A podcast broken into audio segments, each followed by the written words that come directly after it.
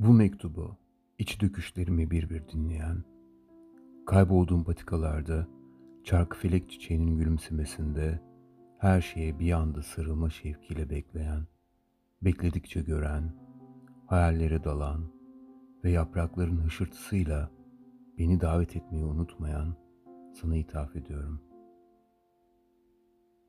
Hiç düşündün mü? Hayat bize neden bağışlandı? Peki ya bedenimiz? Acılar içindeyken ruhumuz zenginleşti mi?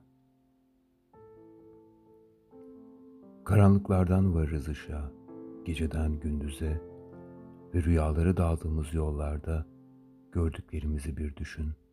Düşen yaprakları, şırıldayan suyun sesini. Yapraklara tutunup dans edebilir misin? Sana bir sır vereyim mi? Hayatla aşk birdir. Çayır kuşunun neşesindedir sana sözlerim. Sevgiyle adımlarken gerçeğe doğru. İşte o an mutluyum ben. Ama bilirim de bitmeyen bir arayıştır benimkisi. Her doğan günle yenilenen. Arayışın bittiğinde ölürsün nasıl? Bedenin toprağa ulaştığında değil. Kendine bir bak. Onca rengin arasında bir başına değilsin ya. Eğil.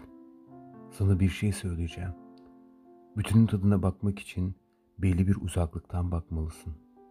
Öyle ki durağan bir fotoğraftan daha ötelere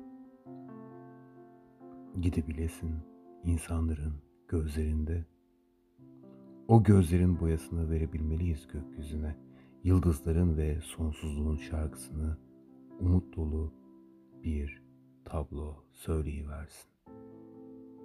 Sana diyeceklerim hep kendime söylediklerimdir.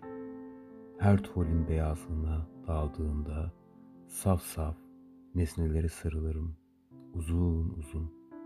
Adeta olgunlaşıp her bir nesnede evrensel derinliğe ulaşıyorum. Bir incecik otta görebiliyorum bir aradalığımızı. Öyle çiz ki varlığın gerçeğe dönüşsün. Görünümün sen olsun. Varsın değerini bilmesinler.